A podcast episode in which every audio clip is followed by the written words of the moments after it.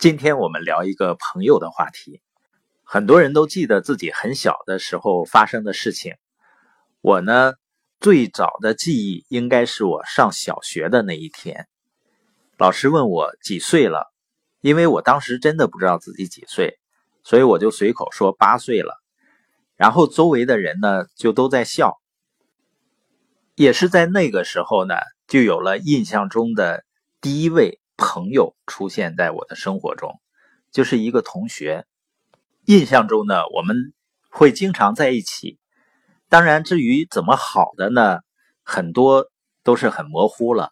但是其中有一个情节会很深刻，就是有一次他来到我家找我呢，偷偷的在我手里面塞了两瓣橘子。那时候的感觉呢，就是心里很温暖。所以呢。最初对朋友的定义就是能够跟我们有共同话题、共度时光，同时呢让我们感觉温暖的人。不管友情啊还是爱情，它都是一种感觉嘛。我觉得友情呢会让人觉得很温暖。我们呢也共同干过一些坏事儿，比如说呢，当时晚上呢要上晚自习。那他就带着我呢，提前到学校，然后呢，打开窗子，翻进去，然后呢，呃，登上桌子，而且呢，他还煞有介事的铺上报纸，啊，戴上手套，然后把那个灯泡呢拧松了，这样到晚上来上自习的时候呢，一开灯，发现呢，灯泡坏了，也就不上自习了。等大家都走了以后呢，他再把灯。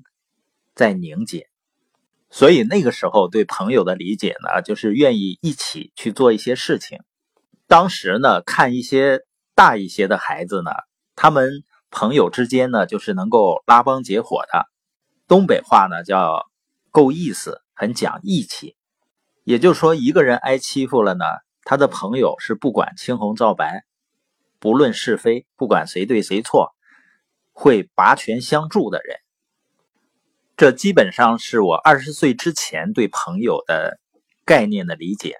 那你会发现呢，很多人啊，他基本上一辈子，也就是说从出生啊到他的成长啊，到结婚生孩子，一直到离开这个世界，基本上都在一个地方，甚至呢都在一个很小的县城。那这些人呢，就会有一些长期交往的朋友，或者是好的同学。会保持长期的交往。那我呢？二十岁以后就离开家乡，然后去到很多地方，从给别人打工到自己做生意。因为我之前的性格呢，也不是那种特别积极主动，会和朋友去连接的人，所以呢，在二十岁之前的一些好朋友啊、好同学啊，在印象里会越来越模糊一些。当然呢，想起来内心还是有暖暖的感觉。那自从进入系统，有了自己的生意导师，也建立了自己的团队，建立自己的营销企业，也有很多生意合伙人，在一起碰撞、一起成长的过程中，对朋友的含义可能会有另外一层的理解。开始觉得呢，每个人之间的友谊。质量是不一样的。那真正的朋友呢，应该是真心的希望你好，并且能够帮助你成长的人。而且呢，这也才是最有价值的。所以，不管是友谊还是婚姻，最有价值的部分就来自于互相的关心和共同的成长。而现在的时代美妙在哪儿呢？就是过去我们都知道，人生千古，知音难觅。也就是要找到志同道合的人是很困难的，而现在呢，互联网就使和人和人之间思维沟通跨越了地理和空间的限制。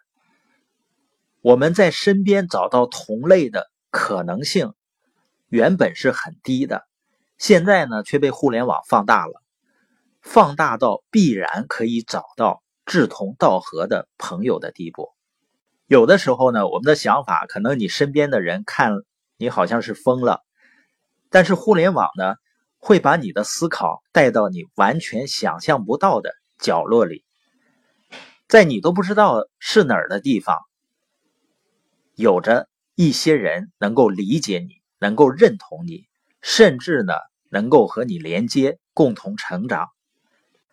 那我们本节播音呢，重点谈到朋友中最有价值的部分是来自于相互的关心与共同的成长和相互的提升。那更重要的是，在这样的一个移动互联的时代，每一个人只要你有着明确的价值观和正确的理念，你都能够找到和你志同道合的朋友。